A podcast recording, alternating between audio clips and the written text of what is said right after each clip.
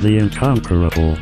Number 321. October 2016.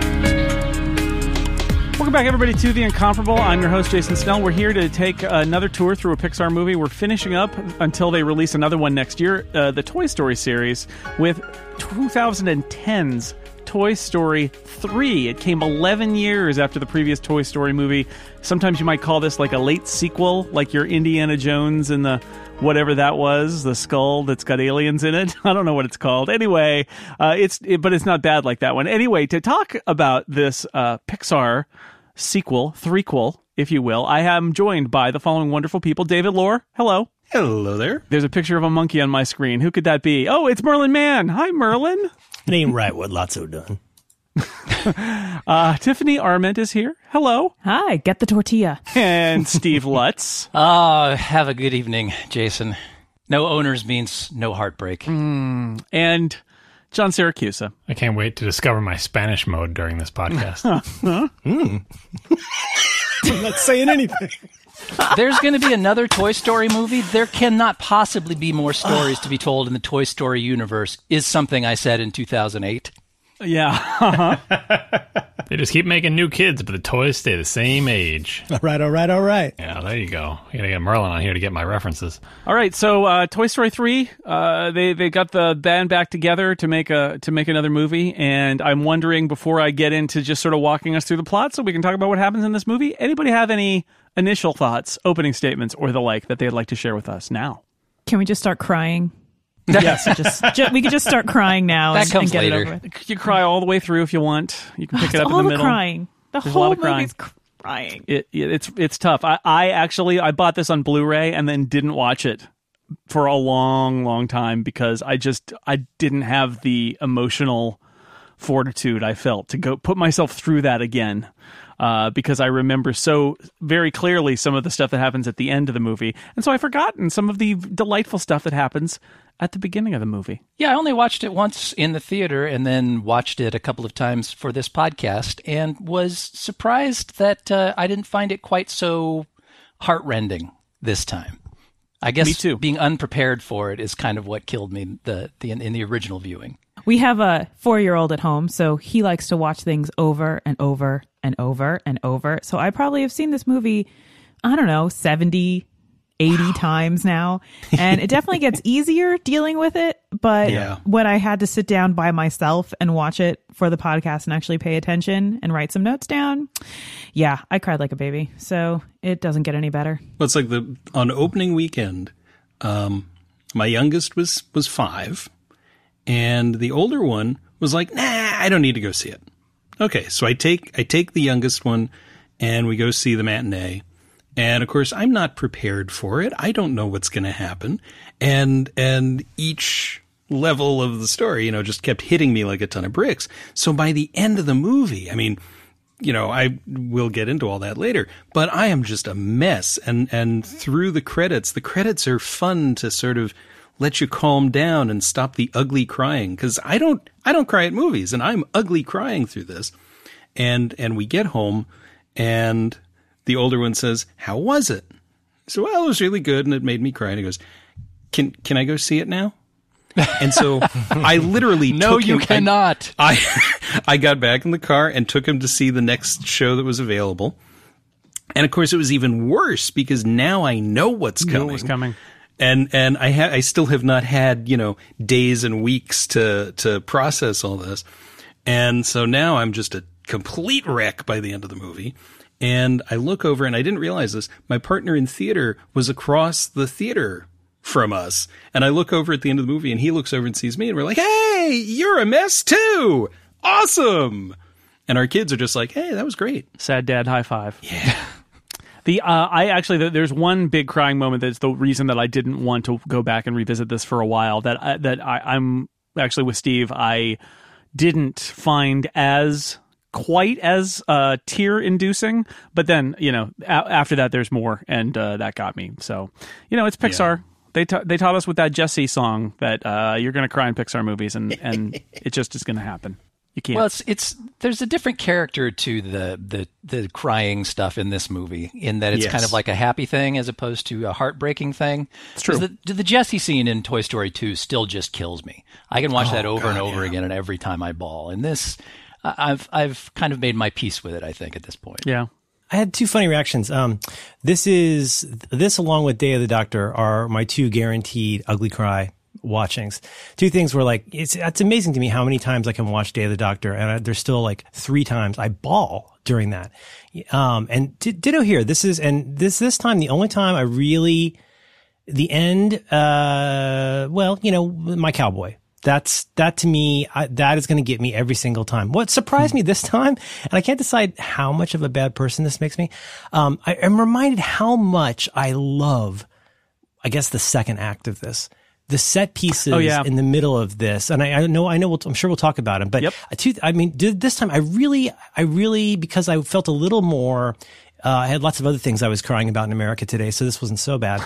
But the um, but the set pieces involving, uh, especially getting briefed by the telephone, Oh, so good. so so great. But the other one, the one that was unexpectedly funny, try go go back and watch it without the sound. Go watch the the sequence where uh, they're talking about uh, Daisy leaving them behind, and it's it's very very funny. I mean, it's it's sad, but it's very. There's something extremely funny about it too. The, them sitting on the fender of the truck driving away. And I don't know. I, I, I maybe I'm just having a weird week, but that that was unexpectedly funny to me. If you go back and watch it without the sound, it's hilarious. So let's uh let's get started with our, our initial se- sequence. Just as we had a uh, sort of a sci-fi battle at the beginning of Toy Story 2 that was like, "Whoa, what's going on?" and it was inside a video game. Here, what we get is something that's a little bit different. It is basically Andy's imagination of him using uh, all of his characters to have this uh, this train heist to give Woody his own genre for once. But what we're really seeing is not a video game or a movie or something, but uh, we're seeing Andy's imagination, and it's a fun little uh, western scene that happens, which integrates increasingly weird things until it does get sci-fi because you've got aliens and Buzz, and so you have to have it eventually. And this is our last moment with the old Toy Story with young Andy, and as soon as it's over, we are we are in grown up Andy, and that's when the movie begins, and he's going off to college. But we got that we get that fu- that last little moment of uh, of inspiration from uh, from what we expect from sort of the original two Toy Story movies to start. Yes, and again we bear witness to the horrible destructive power of barrel monkeys. We saw them tear somebody limb from limb in the previous previous uh, episode. I, I wonder what happened in, in his early years to Andy with a monkey that caused him to consider monkeys these terrible There are weapons just so of mass many destruction. monkeys. Or John Lasseter. Oh, that could be. I might be reading too much into this, but wasn't it? Didn't it track somewhat closely to the play that Andy is doing at the beginning of Toy, the first Toy Story? Isn't that Yes, kind of the it story? does. Yes, I wanted to point that out. Totally, it mm-hmm. does. Yep. Evil Death Dr. Monkey. Porkchop. Money, money, money, Oh money, yeah. money. Oh, evil Doctor Porkchop. Right. But this this is the production values are much much greater now because we've got the uh, the bridge blowing up, and you know there's lots of lots of action movie stuff that gets that we get to see. Right, because we're seeing through his imagination. Is it just me or is Ham wearing the Oddjob hat? No, it's totally the odd Oh, yeah. job Yeah. hat. He's wearing a pork pie hat. Get it? Uh, dad It's a lot joke. in this movie. Oh, it's not a dad joke. It's in the movie. I didn't make the movie. Way to kill the episode, John. Yeah, Good job. good job. Yeah, you did it. it's it's a delightful way to to um I think get us into it and remembering uh what we know about these Toy Story movies before we get that moment where suddenly Andy is getting ready to go to college and he's cleaning up his room. We get the whole um there's a they they, they make the transition uh, they play "You Got a Friend in Me," and then when we get to the line "And as the years go by," that's when the transition happens. Well, Our friendship will never die is the last thing we hear, and the song cuts off, and that, that line echoes, Uh-huh. and the screen goes black. And uh, that's what you're in for, folks. and we have like a big. There's a big montage of him growing up, though. I love right? that sure. montage. The Andy through the years montage. Yeah, it, which is pretty great. I mean, I love that he's first of all the nicest kid ever because he lets his sister come in and he's like, "Oh, don't worry, she just totally destroyed all my stuff. I'll integrate her into the story." Like, what kid does that? It was amazing because Andy's the best kid ever, and uh, I thought it was super cute. He's measuring all his toys on the door, and actually, my brother did that, so that's not too far fetched. He totally measured his toys, and uh, yeah, they show like all these little cute sequences. They're eating popcorn together. You know, all the love is there. I love that popcorn bit where the piece of popcorn gets put in Rex's mouth while they're watching what is presumably a monster movie. Oh, yeah. and at the, right at the scary part, the popcorn falls, Falls out. out. Right, right. and of course, that's just physics to people who don't understand that the toys are alive. But we understand that Rex just coughed up a chunk of popcorn in his terror. I also like that in the years as the years go by, uh, Andy's Andy's model has finally become less terrifying and off-putting. and he now just looks like an affable kid. Yeah, they show all the humans not from like the Muppet Babies angle anymore, because they're like, you know what, we can do faces, and they won't scare you. Here they are. they couldn't do that much for the mom. Well, Merlin, you couldn't do much for the mom because the mom is is the embodiment of evil, and so Well, ha- she has to look bad. As we discussed, Steve, I think I think she's definitely a monster. And uh, in this one, I think she gets kind of a pass, and I think that you know, shame, shame, shame on Pixar, shame on Lee Unkrich. She she actually the mom how does she creates, get a pass? She creates the the terrible. She takes the bag of toys that's destined for the attic and a she's lot of got a lot of garbage happy bags. playing, and Hmm. she is uh, throwing them in the garbage. If you needed to get rid of a body, you would want some garbage bags. I'm just saying. Let's talk about that whole premise for a second. Where's Dad? Where's Dad, Steve? Do you have a sense of where Dad is? Andy's. I, I know where Dad is. He's under the mm-hmm. old house uh, in the crawl space. He's down in the um, Gacy. He's down in the John Wayne Gacy cellar. Uh, Andy's on his way to college, right? He's getting ready to go to college. His mom is making him put his whole room on mothballs, right? He's Yeah. either got to throw everything in his room out or he's got to stick it in the attic. She cannot wait to get rid of that kid, just like she got rid of dad. Doesn't matter to her if he needs to come back and do his laundry or if college doesn't go so good or if he has nowhere to stay on his breaks. See, I just thought she wanted a crafting room. Man, No, the daughter, to, you the daughter's getting the room, right? It's his sister's getting the room because well, she wants bigger- all his stuff. room. She's still got better her room. But She's then moving then in. mom will have the sister's room as a crafting room. Right. But you don't make the crafting room Andy. like as soon as the kid moves out. You wait until he's gone through college and got himself settled. Maybe that's what your parents did. She's she's pushing here. So, what did anybody here have an evil mannequin mom like the like Andy's mom that forced that just decimated their room and tore it asunder as you were leaving to go to go to college, which was already a touchy time. No, no, doubt, in my experience, it, it it's a few years later when your parents call you and say, you know, there are a lot of boxes here, and we don't want them here anymore. What are you going to do about it? But it takes a Right. while. They don't do it right when you're leaving for school because they want to induce you to come back and visit. At that point, they can't. They Right. don't. They're not ready to let you go. Oh God, you're right, Steve. She is a monster. No, I don't want to be on your side. Oh, she's terrible. I and yeah, and and, uh, and then there's the scene a little bit later where she uh, comes upon the toys waiting right at the base of the attic stairs. Naturally, you you've given the kid the option between the stairs and the trash. The bag is at the bottom of the trap door leading up to the stairs.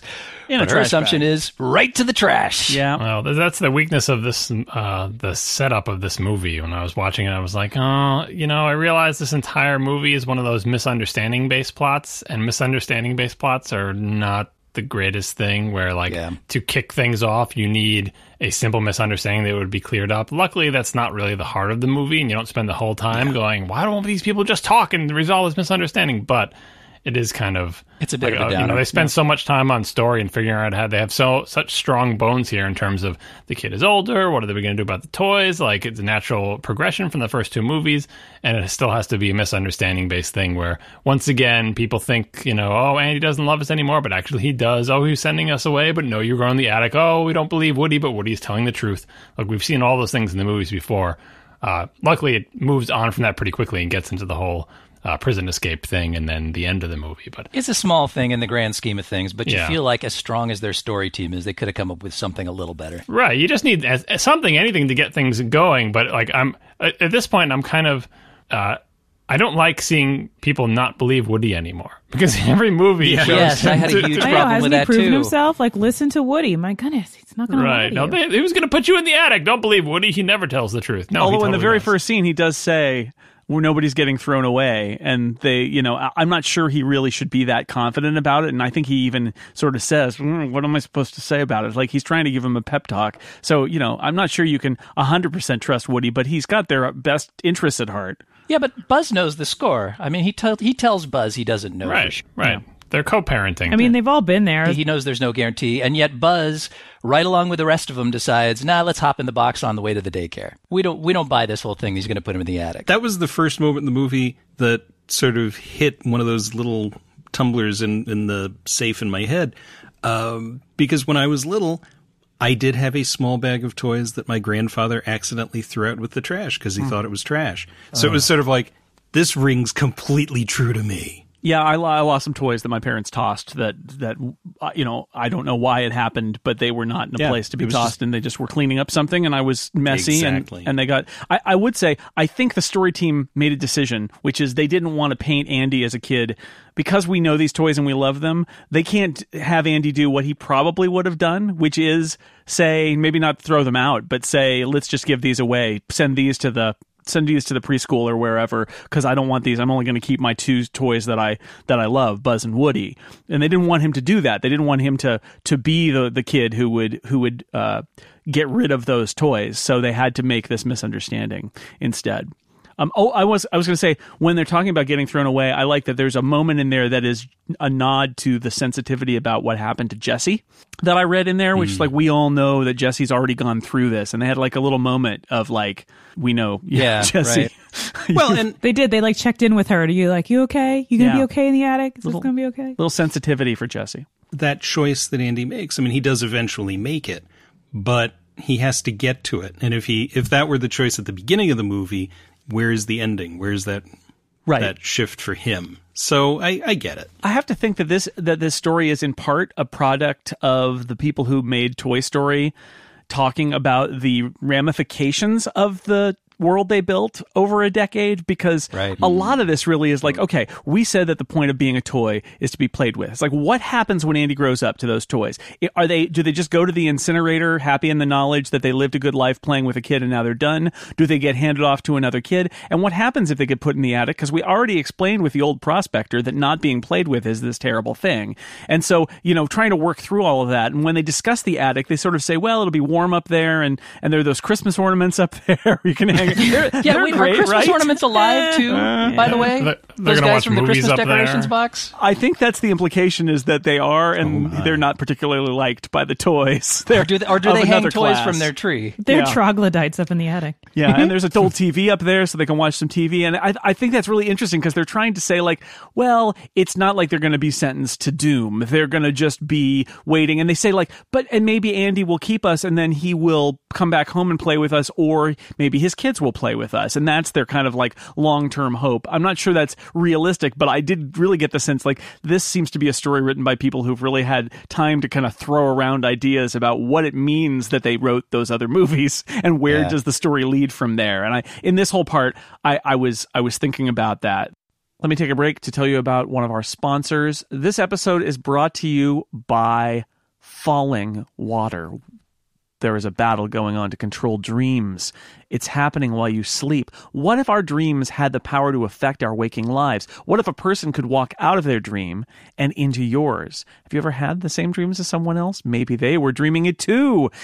Falling Water is a thrilling adventure that takes viewers into a battle for your dreams. It's from the producers of The Walking Dead and Homeland. It is an original drama on USA Network, premiering Thursday, October the 13th at 10 o'clock, 9 Central, only on USA. It stars David Ajala from The Dark Knight and Fast and Furious 6, William Lee from Hawaii Five-O, True Blood and Spy, and Lizzie Brochere from The Strain, American Horror Story Asylum. So, USA Network, October 13th, 10 o'clock, Falling Water. Check it out.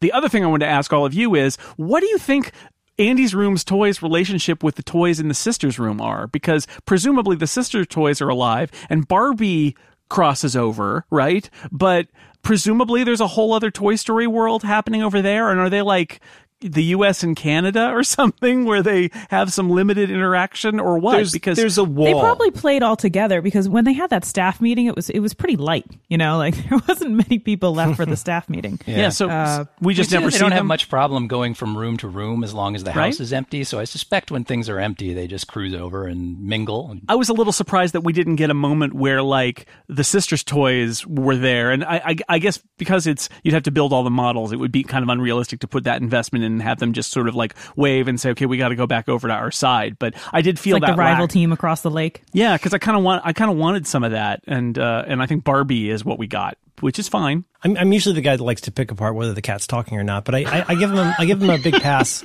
in this one because I, I think the um, I mean I, we have to get to this later, but let's just say we talked about it in Toy Story 2. Uh, you know the thing with Jesse is I think hmm, it's probably happened earlier, but I feel like the flashback with Jesse in Toy Story 2 feels like one of the first really overt uh, assertions that these toys are proxies for the parents.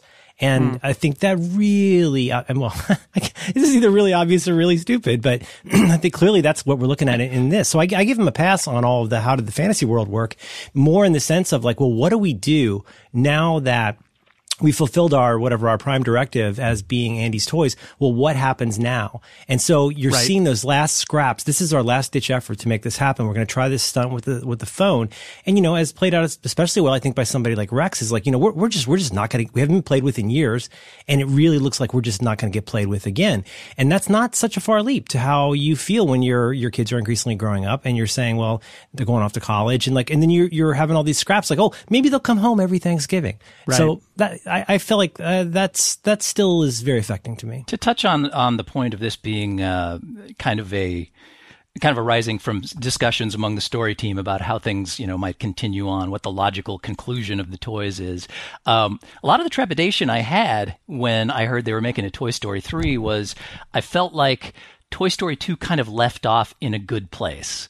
Like uh, Buzz and Woody were resigned to the fact that it wouldn't last forever, but it was going to be cool while it lasted. We didn't necessarily need to know, you know, the the sad truth of how they were going to end up, which is probably in a dumpster somewhere, unloved and uh, meshing with rotten banana peels.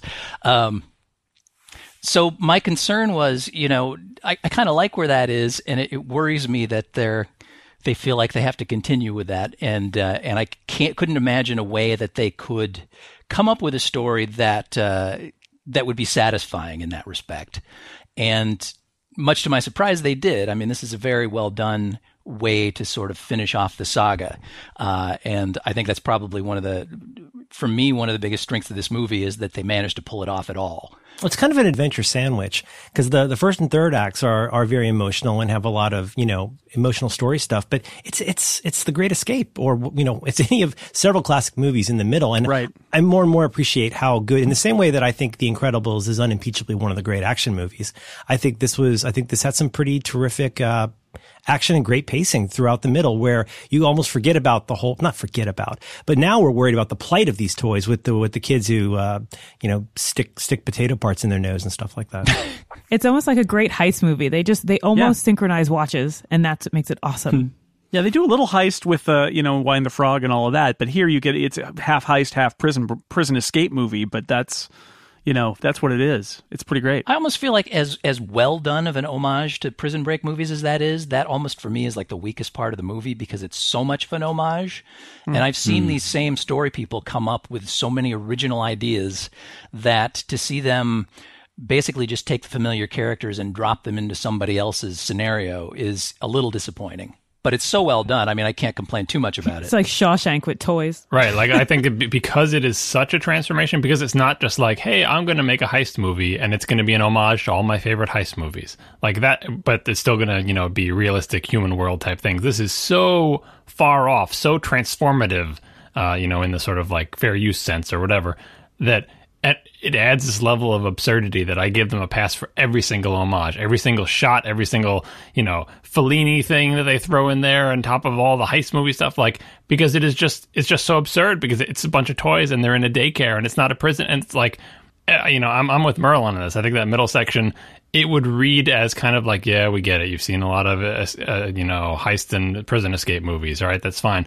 But having toys act it all out and having just everything about it be twisted around like you know 720 degrees. Uh it, it totally works for me. And uh, you know i just like every every single scene you're not just appreciating what a clever homage it is you're also appreciating how ridiculous it is that you know it's it's they're in a daycare and there's are all toys and the kids are monsters. And boy like since i've you know seen this movie not as many times as Steve but a lot now I just spend time looking at the backgrounds in the daycare and like having had two kids go through daycare and you look at it and you're like, wow, like they spent some time in daycare. It's like this was their research trip for this instead of, you know, going under the ocean or shooting bows and arrows. They just spent a lot of time in daycares. It's, it, it's amazing. And to have that be the backdrop for this middle section, I agree that it kind of feels like three pieces, like the beginning and then this prison break in the middle, but just all I, I love all three pieces so i can't i can't get mad at this movie ever like it just amazes me how well constructed it is the more i watch it the more i'm like god damn they made they made three good movies I mean, I, I was sitting there the first time, the, the day I saw it twice, and, and thinking, okay, why is this in three pieces? And, and there, I mean, there is a very clear break between the sections. There are very three, three very clear acts. And then the second time that night, it, it hit me and, and I've watched it, I don't know, dozens of times since then. Um, and it still works for me. It's also, it's not just a heist movie, it's the divine comedy. Oh yeah. Oh right. I've heard this Yeah. theory. Yeah, And the purgatory and they're- is, they uh, start in purgatory in you know limbo. They're not being played with Purgatory box. purgatory box, Oh. and that early early part in the uh, the daycare center is you know it's a little bit it's it's the beginnings of the rings of hell, and then of course we have a literal inferno, Mm-hmm. and eventually they wind up in paradise, which is a new a new place to play. a new place. I mean, I don't want to get ahead, but the and and we'll and we'll get there momentarily. The uh, the uh, talk about the absurdity of it. Uh, what I would just say is the the brutal king of the prison yard is a strawberry scented teddy bear, and the person that you have to get past in order to uh, do your plan is a uh, monkey with the little cymbals. That's those are the that's the Just that's like in the- Virgil. That's the absurdity of Yeah. it that is beautiful. Yeah, exactly. So before we get there, I wanted to mention so the garbage truck. There is a guy with the with the like Sid's shirt loading the truck. Is Sid It's the totally driver of the Sid. truck? That's totally Sid. All right. Is that Sid? Really? It, he's not the driver. He's he's collecting. He's the Sid. guy in the Oh. back. He's got Sid's uh, like uh, Punisher shirt on. No, it's Yeah. totally Sid. He's the exact right age. He's the same age as Andy, and he's like the he's like the intern. You know. Wait, but they moved a long ways away from where Sid was. Did Sid follow Andy for some reason? It's hard to find good work in the Tri County area. No, he just happens to be the gar. They're just in the same town, right? Does Sid have new versions of his old shirt that he had 11 years ago? well, yeah. Did did Andy just move across town? That's no happy child. Because that kind of ruins the whole idea that the toys would never be able to find Andy again after they moved. Well, they were panicking, so we'll give them Oh, that okay. pass. It's it's All one right. line of dialogue. They'll be fine. At the very least, it's certainly a nod to Sid that he's wearing Sid's shirt, and it would be a job that Sid could do, being the garbage man. It could be Sid. It could be. It's I, totally I, I see better things for Sid, frankly, but uh, not that there's anything wrong with uh, being a garbage man. He's man. happy. He's drumming yeah, on that's the what I'm garbage Like, they, cans. if, if it's supposed to be Sid, they had the decency to make him, uh, you know, least happy, enthusiastic, yeah. happy in his Yeah, work. He's not just like miserable, like, oh, I was mean and now my life is terrible. He seems to be having a good time. I'm sure the he Pizza did. Planet. he found his, he found a good spot for himself. You know what I mean? He found his niche. Well, he's crushing things. I, I'm sure the Pizza Planet delivery truck driver is the garbage truck driver too. They're just working together now. They're they're they're the best garbage That's the Pizza team. Planet truck that they're riding on. They're riding on the Yeah, they in the are. flashback. Yeah. Yeah. Oh, can we just talk about how um, Andy knows Jesse and Bullseye's name? Internet. Oh, That's the, what the internet Yeah, is right. Yeah. he looked him up on eBay. It's like, whoa, wait a minute. These guys are really part of the whole Woody gang. He, I'm sure he looked it up at some point and figured that out. Uh, yeah, one line of dialogue. See, Steve, what, Steve, the, what it is is among the dead father's personal effects, since he had Woody, is a whole book about the history of Woody's Roundup, and so so he knows it from that. Yeah. His hat is totally Jesse's hat, not Woody's hat. Andy's hat. I'm talking about. Right. Yeah, Huh. Yeah. Andy's cowboy hat is Jesse's hat, not Woody's hat. Yeah, That's true. Yep. Yeah. It's all the things. Oh, the plot thickens. What's going on? Follow What's the money, happening in this house? Kudos is to mom for not put it throwing gender conventions on the kid. That, that's, right. that's one good thing she's done. This episode of The Incomparable is brought to you in part by Casper, a sleep brand that created one perfect mattress sold directly to consumers, eliminating commission driven, inflated prices. Its award winning sleep surface was developed in house, has a sleek design, and is delivered in a, a box so small you will wonder how did they get a whole mattress in there. And then you open it up and whoosh, out comes the mattress. In addition to that mattress, Casper also has an adaptive pillow. And soft breathable sheets. I have them all and I really like them all. Okay, in terms of quality, Casper's in-house team of engineers have spent thousands of hours developing it. It's got springy latex and supportive memory foams, and together they all work to make a sleep surface that's got just the right sink, just the right bounce, and a breathable design that sleeps cool to help you regulate your temperature throughout the night. Mattresses often cost well over fifteen hundred dollars, but Casper mattresses cost five hundred for a twin, all the way up to nine fifty for a king. And here's the best part: you know, when you buy a mattress, you never really know how you're going to sleep on it, and laying on a mattress in a showroom for five or ten minutes is not going to do the trick. Casper is an internet mattress, so it's even scarier. You can't even look at it before you get it, except for this. It's completely risk free. Free delivery, free returns, and a 100 night home trial. Sleep on it for a month or two or three. And if you don't truly love it, they will pick it up, take it away, and refund you everything. Casper understands the importance of truly sleeping on a mattress before you commit, especially considering you will spend a third of your life sleeping on it. So, Time Magazine named it one of the best inventions of 2015. Free shipping and returns to the US and Canada, 100 night risk free trial, great sleep surface, and $50 toward any mattress purchase by visiting casper.com slash Snell and using offer code Snell. Terms and conditions apply. That's casper.com slash Snell and use offer code Snell. Let's go to the daycare where we meet a very nice bear voiced by Ned Beatty named Lotso. Lotso Hugging Bear. He's he smells like strawberries and he's very nice with some southern charm. The door has a rainbow on it. She just threw me away. You got to be wary of Ned Beatty. Yeah. I'm just I'm just saying. A, a note that I wrote down about uh, this scene where we meet all the different toys is when Ken meets Barbie. So we see there's a Ken played by Michael Keaton. Uh, he meets Barbie, and we get Dreamweaver, which I'm not sure, but may actually just be a Wayne's World reference, not even going all the way back. And it ends with a record scratch, a sound that no one watching the movie, even in 2010, who is under the age of 30, would have ever heard. They used a different song in the trailer, didn't they? I was trying to remember what it was, but I remember I liked the song in the trailer better than the one they used in the movie, and I wondered why they changed it. Does anyone remember what song they used in the trailer for that for that shot? Like when Ken, when Barbie spots Ken and they look into each other's eyes, they use a different song in the commercial for it, and I thought it was way better than than Dreamweaver. We'll find out when someone emails us and tells us.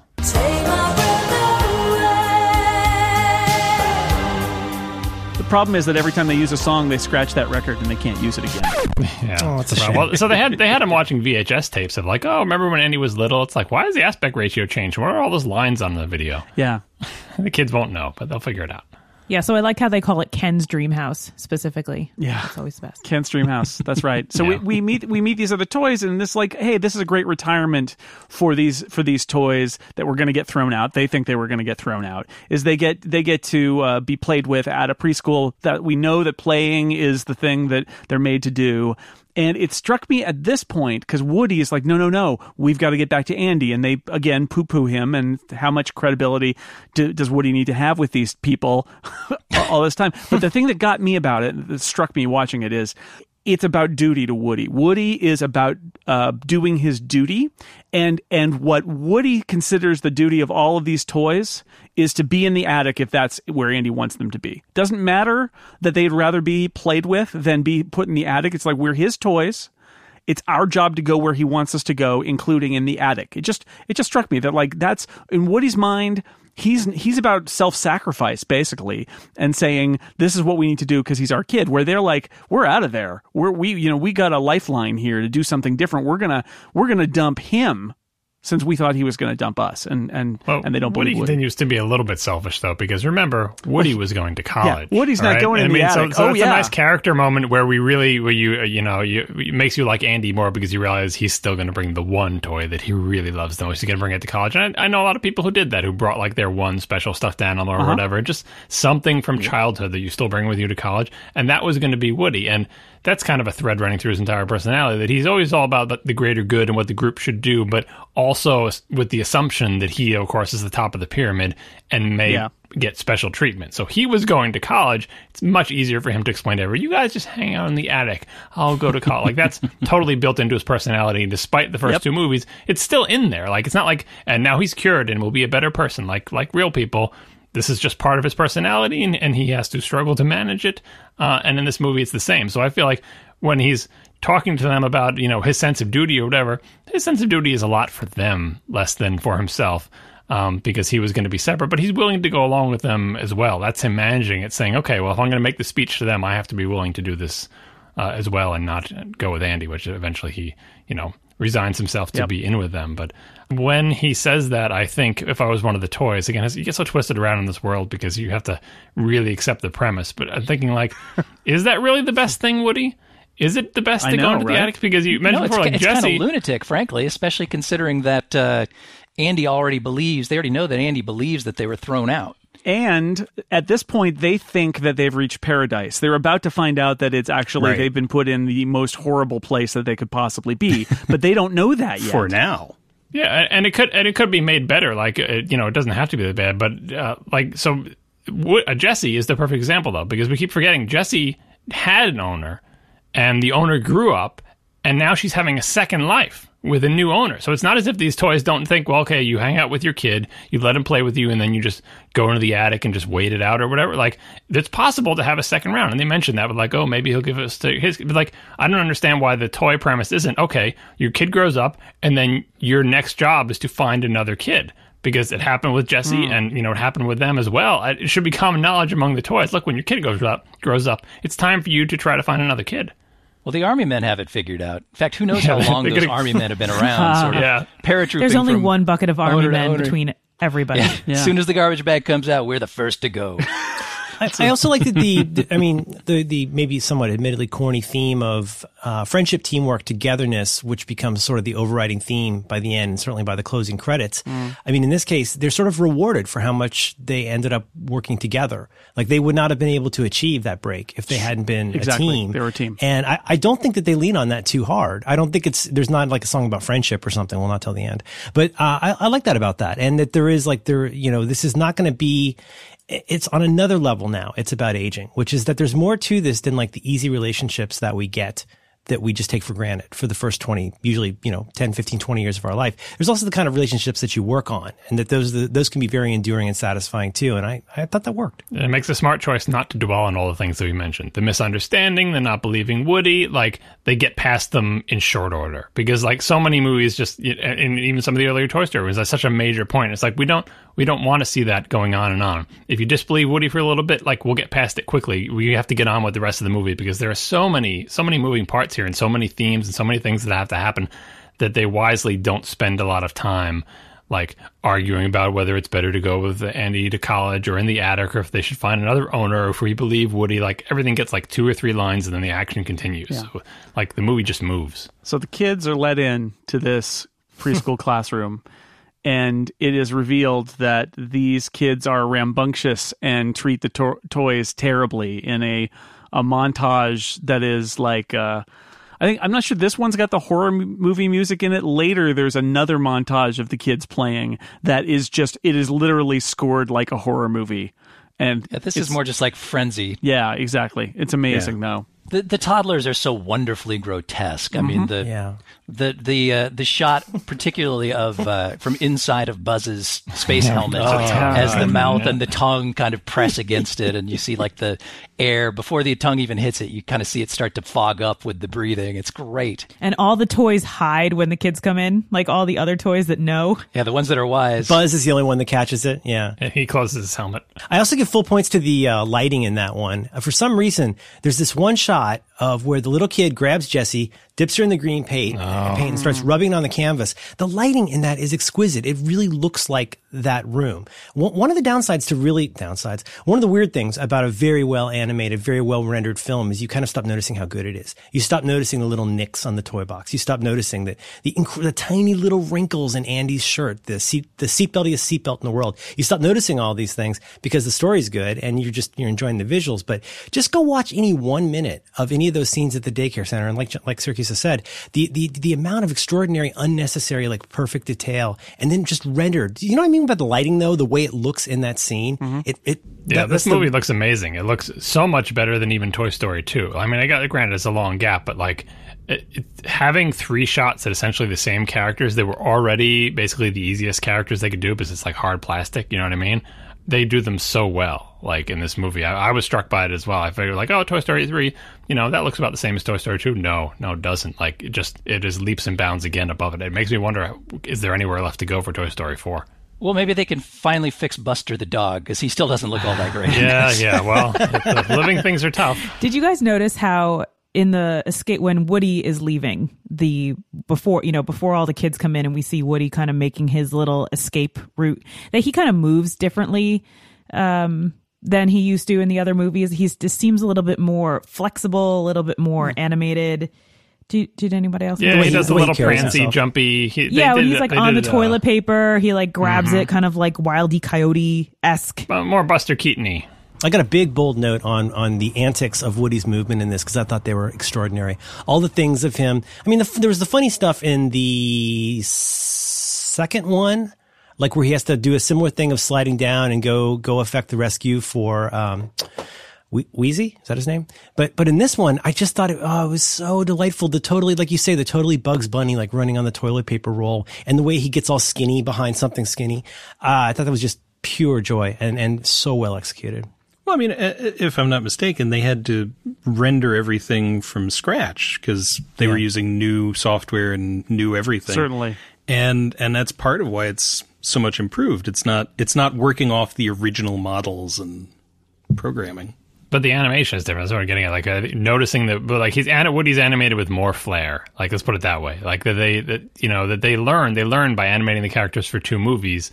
Uh, it's kind of like how what if you see someone who draws a, uh, a newspaper comic strip for people who remember those in the newspaper, you know, and if you look at a strip from the very first strip into like the you know many many years later, you see how in the in the original strip the characters have attributes and almost inevitably several years in when the strip becomes big, whatever characteristics uh, like they, they pick something like this character's nose is going to be big, and yeah, it's big in the first strip, but by the end, the character's basically in a nose with two eyeballs attached to it, right? They, the features become exaggerated. Just look at Garfield and Odie, how they changed over their life.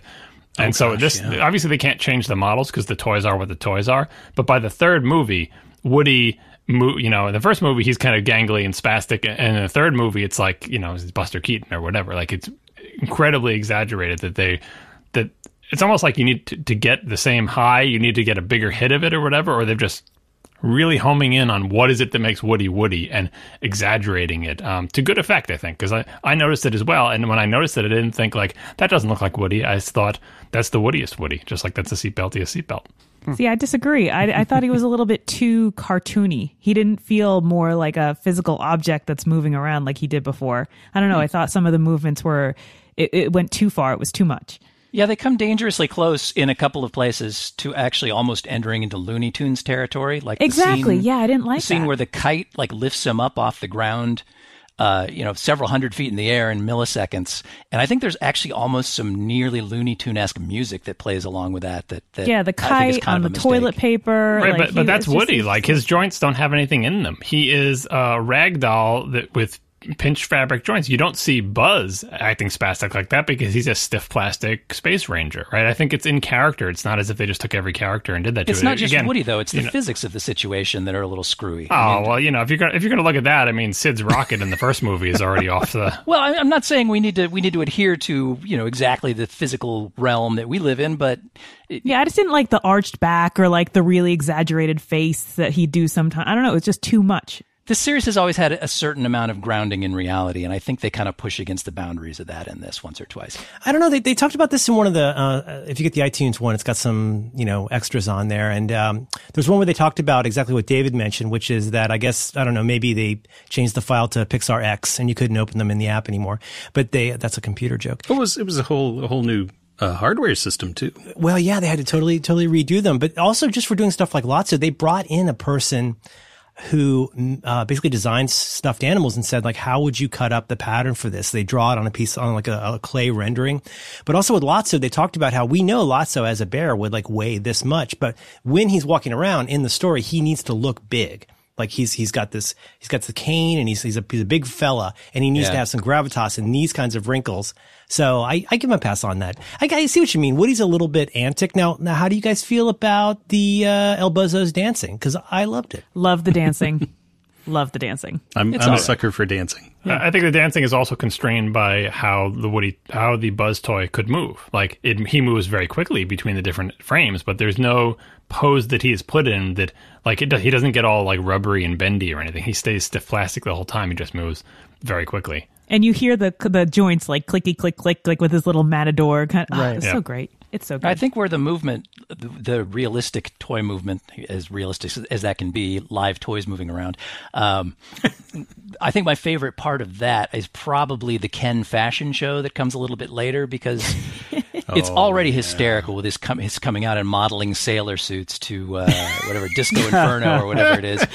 But when he can't when he can't really strike the pose because his joints don't work that way and he doesn't have movable knees, it's twice as funny. They And do that all the time when done. Barbie when Barbie jumps into his lap. It's he has Yeah, trouble her, like her stiff little legs, her or stiff yeah. legs. Yeah, there's Yep. there's, there's yeah exactly. So that stuff is great. That stuff is great, and that all adheres to this, the sort of physics model that I expect to see in one of these movies. That was like the the choice they had in the Lego movies. Like to like in the Lego movies, the the choice was: do we make the Legos only move like Legos, or do we make the legs bendy? And I, there's like the lively debate about what is the right choice there, with many test renders and everything. But uh, uh, there's there's arguments on both sides. Okay, so then we end up in Bonnie's room. And I loved what about Bonnie's room because after we see the toys getting all ravaged, right, all in the in the playroom and everything, and then Buzz gets tossed up on the windowsill and he sees the butterfly room and all the kids like cuddling all the toys and being nice and playing, and he's in hell over there with all the little toddlers. Anyway, so then it's like juxtaposed with that, you go to Bonnie's room where the toys are again like having this kind of great play date because she just found Buzz. Uh, sorry, she just found Woody uh, hanging from the tree. And so she takes him home and he's there kind of role playing now with all of Bonnie's toys in Bonnie's room. And what I liked the best, what I noticed the first thing in Bonnie's room is that not all of her toys were like girl, pink, princess, sparkles, like cupcakes. like it wasn't all so overly, you know, uh, uh, uh, glitterified, I guess. Um, it's the best way to put it. But it wasn't so like the regular, like a girl's toy aisle. It didn't look anything like that. Ken's the one that uses a glitter marker, not not the little girl. exactly. the sense I get from Bonnie is she gets whatever toys don't get sent to the daycare center, so she's probably got kind of a mishmash of things that were deemed inappropriate for them. It's a nice balance, you know what I mean? She has like Sure. the the box of, you know, the spaceship box or the airplane box Mm-hmm. that she made and she has like the kitchen and She's got a it's just- it's dinosaur. She's got a yeah, she has dinosaurs. It's just a very well balanced, normal kid room. A lot Beep, boop, like Andy, boop. right? and that's a really nice. I like that. I like that scene with the uh, when she go- she goes to the bathroom and and Woody's like, "Where are we?" And their answer is, "Well, we're in a cafe, perhaps in Yeah, right. Paris, perhaps in New Jersey." And he's like, "No, oh no, yeah, they take it very seriously. are They're method we?" actors. I had two notes in Bonnie's room. I had, oh, hey, Kristen Schaal. I had no idea who she was when this came out. Oh yeah, yep. So I was excited to hear her voice. And then my other note is, oh, hey, Totoro. I had no idea who he was when this came out. Wow. Oh my goodness. so it's exciting to get to uh, appreciate that scene in a whole new light. We've helped you so much. And Bonnie's toys are so welcoming and loving. It's so nice. I feel like Totoro, like so, Miyazaki's a big influence on, on many of the the big principles at Pixar, and They thank him in the credits I saw. right. Um, I kind of felt like the first time I saw this, putting actual Totoro in the movie, it's like, all right, now we get it. yeah, you, you like Miyazaki. Like, I, I mean, again, the, the the eclectic collection of toys that all these kids have, that they would all actually have this kind of variety. The only way a kid that age is going to have Totoro is if their like parents showed them Totoro, like because they love it, right? Because it's not a contemporary movie for them. Uh, same way with the Woody. The only way you have Woody is if it was like your parents' toy or whatever. But because this is a movie made by old people and they love Miyazaki, they finally said, "Why don't we just put it in the movie? Can we get the clearance for that? Just put it in." And he doesn't really have any lines or doing anything remotely Totoro-like, which is fine. He sure does. He gets a big wide grin at the end. Okay, but here's the thing. He, he doesn't howl terrifyingly. To, to it's a big part of Totoro is scaring children. Well, Yes. we see we do see a man in the yard at the end. I don't want to push this too far. Steve, get my back on this. Okay. Maybe Bonnie's quote unquote dad is from Japan. Do we see a man? I, well, there's a dude in the yard at one point, but I don't see any clearly identified dad. I'm just Maybe saying. that's Andy's dad. Oh my! But you have to be from Japan So to like you're Miyazaki. Bonnie, I don't like huh? where this yeah, is you going. do, John. You have to be from Japan. It's Miyazaki himself. He's Always there. a good cop. That's it. That's Miyazaki is Miyazaki's Bonnie's dad. backyard. He- he- Miyazaki is a miserable old man, which we learned He's- from the he- Kingdom of Dreams and Madness. exactly. So I hope he's he's not always at work dad. with his apron on. he's in Bonnie's adorable house with her adorable toys, uh, including uh, including the dinosaur um, and the kind of smushed doll, which is great. But Woody gets a chance to get played with again, and he likes it. That's an important part. Yes. Right. He's overjoyed and he's a little conflicted because he hasn't been t- played with in a long time and he's about to go off to college where he probably will never be played with again. And he was kind of the hero again. Bonnie kind of like put him in that hero role. Yeah. Like, 'Cause he's the cowboy, you saved us, right? That's like pretty significant for Woody. There's also a really good bit of sort of storytelling here where um, we get the address for uh, Bonnie's house on the post it note, which comes into play later. Presumably, that's what he writes on the post it note that he puts on the box at the end. Yep. But uh, it, it doesn't need to be there. I mean, he could have said anything on that note, or, or you know, maybe we could have just assumed that, uh, you know, his uh, Andy's mom told him where Bonnie's was and sent him there. But uh, you've got those nice little sort of those those early foreshadowings that ex, ex, sort of explain how things went. Just a little extra detail. It was not not really necessary, but it, it's a nice touch, I think. You get the clown at the the window scene at Bonnie's house too, right? Oh, that's right. Oh, but that's yeah, that's later. that's a little bit later. That's that's Yeah. coming up. yeah. Okay, Jason, lead us into uh, Sunnyside after hours. Yes, Sunnyside uh, After Dark, where the where there's the see and say gambling. Uh, Buzz is uh, found out and uh, put in in. Uh, Lotso is gradually revealed to not be a friendly bear after all, but the uh, the boss of this area, and Bu- and uh, Buzz is put in the chair. We get the sight of Ham squirting a bunch of blocks and a Weeble King out of his belly button, which I find fairly disturbing. Right when they're all ravaged after after playtime. Yeah. This is so we find out the- that that uh, they've been the new toys get stuck with the most dangerous of the rooms because the other toys don't want to be torn limb from limb by the by the youngest kids, um, and that that's the way it's going to be. Well, uh, the one thing before you get out of the the uh, the snack machine is an ex- this is a new extension of the Toy Story universe. These toys here at the daycare have got have sort of like figured out their toyness to the point where, where they realize it's important to save manuals for all the toys. So you've got the little librarian toy Yes. that has ah, the manuals because the manuals tell you how to reset things and stuff like that and that this information isn't just for like for the purposes of repairing but also it gives you power to you know it's it's it's like discovering how the human body works and then building weapons to you know inflict the most damage to them right? So they they have they have the manuals. They can disable buzz because they have the thing that tells you how to switch them how to you know erase his memory or whatever and switch him back into the other mode which is farther than any of the other movies have gone with the toys really recognizing their toys. It's kind of like the enlightenment where you realize that humans are just animals too and we can study them by taking them apart and you know stuff like that. And i don't want to go too far but you can keep like I don't know, they can keep stretching this like in Toy Story 4 how far do they want to go with toys reali- like realizing they're manufactured like that there's a factory where that's stamping out a bunch of toys at what point do they come to life like I don't know The factory settings. Well, and again, and again, that plays into the whole divine comedy thing. It, it does feel like the pri- it's the prison library too, right? This is the you know they've they've controlled the information, they've got all of it. They can use it as power. Um, you know they know they're toys, but this is this, you're right. This is going a little bit further where they they're they're now able to shut down or reboot their enemies to make them com- compliant, which is what they uh, are going to look at. or take about take them apart like they know they know how they go together Yep. There's a fairly fairly lengthy scene here before we get back to Bonnie's where the toys basically realize that they're in prison. First of all, they realize that Andy was in fact going to put them in the attic. Right, because Mrs. Potato Head's eye is Her eye is behind. still under the under Let's not the, talk uh, about the, her met- the metaphysics eye. of that. You complain that a kite went up a little too fast, and now she's looking through her eyeball. It's another world building thing where they've decided that Spooky actions in distance. yeah, instantaneous uh, potato head eye. There's no range for that. She just has her uh, ability to see, and that's a good. That's an important plot point because that allows them to get information Right. about Andy's presence and if he's left for college yet that they otherwise wouldn't know. Uh, it's pretty obvious what it is, but that's why. It, Right. well, that's why she doesn't have that eye. But later we learn that all of Mr. Potato Head's pieces apparently have an independent life of their own, which opens all sorts of disturbing avenues of the imagination. yeah, they're, they they spend some time uh, sort of realizing their situation, um, and we get the first scene when uh, when Buzz is in the vending machine. uh, where we see Big Baby as the enforcer. And I just want to give props for whoever came up with Big Baby as the enforcer because Big Baby is brilliant. it's such an I ironic thing to have a baby doll. Oh, that lazy eye. But yeah, that lazy eye is so creepy. so good. and we see how he got it, and and in the end, Big Baby ends up being kind of a sympathetic character who's been sort of sort of duped into becoming, you know, uh, going over to the dark side. But um, he throws the emperor down the reactor Yeah. shaft. So yes, he does. It's a, Seriously. There's definitely parallels. a lot of there. homages in this movie.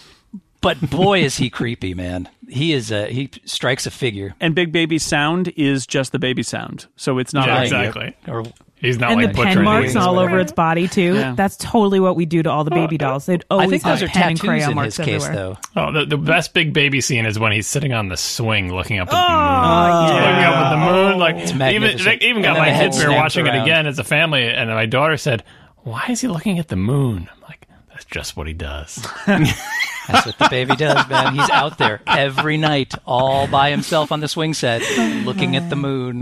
Well, and if you thank walk you, by, Baby. its head will rotate 180 degrees and stare right at you into your soul. How is this rated G? My God. Especially when you get to uh, what has got to be the filthiest line in any Pixar movie, which is, "Hey, no one takes my wife's mouth except me." With the second filthiest probably being, "I told you kids, stay out of my butt." Both from Mr. Potato Head. yeah, mhm. I feel like maybe they gave Don Rickles a little more leeway in this movie and kind of ran with it. Can we talk about Lotso's origin? Yeah. Yes, now we're back in Daisy's room and we hear the we hear the tragic backstory. Yes, We get the we get the wonderful Bud Luckey doing another Yeah. fantastic voice I knew appearance Lotso. in this. As the clown? Yeah. So you all have seen Boundin', I'm sure. He um, he did the music and the singing in Boundin'. I I think he's uh, an animator. It's just been Yes, there he since is. Christ was a corporal. But he has such a wonderful voice, and he's so perfect for the clown. The uh, so we learned that that uh, Lotso was left behind. Lotso the clown and Big Baby were left behind at a rest stop by their person, and then they walk, and it's very sad. They walk all of the all of the way back from who knows how far away, and finally months later reach their their uh, their person. And Lotso climbs up to her window to discover that she's playing with a replacement Lotso that her parents bought that bought her. that she might not even know is different. We did the same thing for my son's favorite stuffed animal. We bought two of them. We had a backup. But like, come on, what pa- what is wrong with Daisy's parents that they were out and they didn't realize that her kid, like their kid, leaves I know. Her their favorite toys like in the park? Yeah. I would have driven back to that park and gotten them. You know what I, mean? she was Like, I think Daisy's right? probably related to Andy in some way. Maybe the Maybe mom they had backups. They didn't want to drive back. They just took out Oh backups. man, I am so protective of Adam's like special toys. Even though they change every single day, I make sure that he has them because I don't want to hear it in And the evening. If you let them take all those toys mm-hmm. out of the car, which first off, that's a lot of stuff to be bringing out of a car to a rest stop, and then not check to bring them back in. I get they're distracted. She fell asleep, whatever. but But still, that's a lot of stuff, I right? know, yeah, That is a lot of stuff. Yeah, come bad on. parents. It happens. People leave things behind. They're litter It bugs. That's what they are. Just just ask Dan about his Transformer toy. We left a baby doll behind uh, when we were in Hawaii uh, with with Jamie, and we we almost missed our flight back because we drove like an extra forty minutes to go get the doll. Because that's your your good parents. That's why. That's- that's Daisy's right. parents, they're crap. Yeah, That's what I'm Somebody saying. on the story team had a rough experience, I think, yeah. And it informs all of these stories. Well, you know, actual toys aren't alive. So in real life, What? you Easy can just buy another one and the kids You try know. to tell a kid that, Oh, you don't. You just give them another toy. Oh, we found them. Here it is. assuming you've got one to replace it with. Yeah. Yeah. Well, think ahead. Two is one, one is none.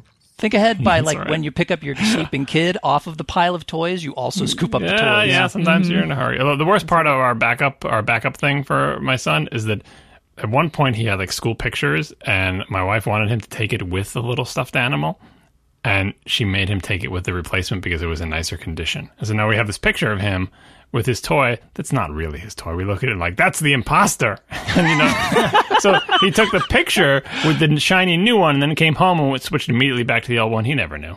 Okay, holiday curmudgeon. when did you when did you oh tell your child that you had lied to him? Oh, I don't know. Much, much, much later. So he After knows. didn't care anymore. He knows you're a monster. Why would you tell him? No, because it's a funny story. Like, look at this picture. Because John's all about the truth. Yeah, all about the truth. Yeah, I just sigh at that. I can't believe this. Tell him the truth. Should we get into the escape plan now? Yeah. All right. So uh, the phone, the phone with the the voice, same guy who narrates the newsreel in uh, The Incredibles, actually, is the is the voice of the tough guy on the phone. Teddy Newton. I love when the phone just bumps Woody's leg. Mm-hmm. Our dog does Yeah. that when he wants something from the refrigerator. It's so cute. Yeah, You're not sure if the phone can even talk because he just kind of has that like you know that smile and that face. And this is really this is really pushing far the far as far back as I think they've ever pushed with a with a toy that didn't continue. Like the Slinky may be really old, but that phone, like I remember that phone, but it didn't live on. Like unlike the Slinky and the other things, like it didn't. The phone stayed. Like they made that phone, and we all had it when we were kids. If you're old enough.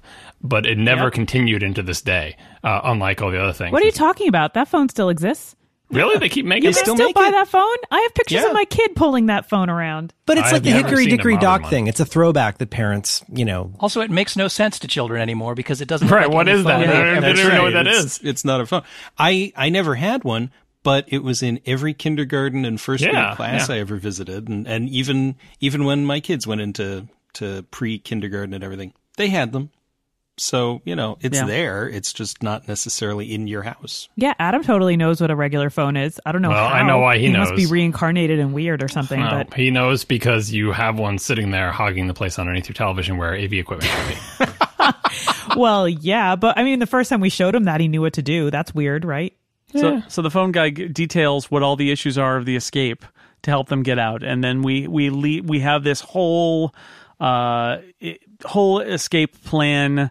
The tortilla is gotten in order to get uh, Mr. Potato Head out of his uh, out of the box. Spend the night in the box. Just, just me and sand and Lincoln logs. Those aren't Lincoln logs. Lincoln logs. Barbie needs to torture uh, uh, some information out of Ken. Get the get the information from Ken. So gracefully, she was magnificent. Not the Nehru. destroying all of That's his fashion until he Glitter finally tux. breaks. We already talked the Ken Fashion Show, which is great. Be quiet, musical hog. That was Yes, great quiet musical hog. so they have a lot of good visual humor here. Obviously, the tortilla is all visual humor. Like the the the, uh, the you know, it's just funny to to watch them doing that. But one of my favorite bits is so they. I- It's amazing that they can, you know, draw back from the well of the previous movies' gags, know just enough, like just you know, not to lean on too much. So here we've got we've got Buzz back to like the Space Ranger that doesn't know he's a toy, right? Which they've gone back to that well many, many times. They don't lean on it here, but there's enough time for maybe two or three little gags with it, and some of them are exquisitely done. My favorite is they put the plastic, you know, tub over him as a prison and sit on top of it, and he whips out his laser, draws a circle on the plastic, runs into it, bounces off of it, and then from the foreground, two people come together in front of him, bouncing off and continue the scene. Like they don't even dwell on it as just the gag. It is just like a, a transition from scene A because we know he's going to bounce off. We don't need to see that gag again. We've seen that same joke again, but they do the visual gag as a background to two characters talking about the continuing escape. And I was just like, perfect. That was just the perfect amount of stuff. It was a good gag, and they were moving on before the gag even went off. I also like uh, the the lighting in this. Like Merlin, you were bringing up lighting earlier. I think all these night scenes just would not have been yeah. as possible in the other movies. They were the just so dynamic and exquisite and. I the look the look of the linoleum at night when they're all in their little cages and the way that the light shining in from the window above them it's it's just really dynamic and fantastic. They do they do so much. I mean, when he was flying on the kite uh, off the roof, and you know he's kind of colored green because of the light being filtered through the green. There's so much stuff like that. The lighting stuff, and, and the nice thing is, I mean, like you notice it if you're looking at to kind of looking at it to kind of nerd out. But I don't think they're over the top with it. I don't think they're they are showing off, but they're doing it in a very subtle way, and I think it it really helps the story. That's that, that's what makes the middle so fun for me is how how moody it is, but how how silly it is too. It's a great combination. And there's so many good lines too in the whole middle escape scene. Oh, it's just it's just great. Yes, sir, well groomed man. The pigeon, the pigeon, Love the pigeon. the pigeon shows up and like oh, it, it just sits there. And Yeah. It doesn't need to do anything. You just see a pigeon. You just see a pigeon and tortilla. You know what's going down. Mm-hmm. A It just pigeon acting like a pigeon. The most pigeony pigeon. Yeah, but hey, you know there are other there are other objects that Mr. Potato Head can stick his things into. Rated G, guys. Rated G. Mm-hmm. He's now Mr. Cucumber Head, and mm. Mrs. Potato Head seems awfully pleased. She about likes that. it. yeah, So tall mm-hmm. and skinny. What was the line? You will not believe what I've been through tonight. Oh, we should totally talk about El Buzzo. yeah.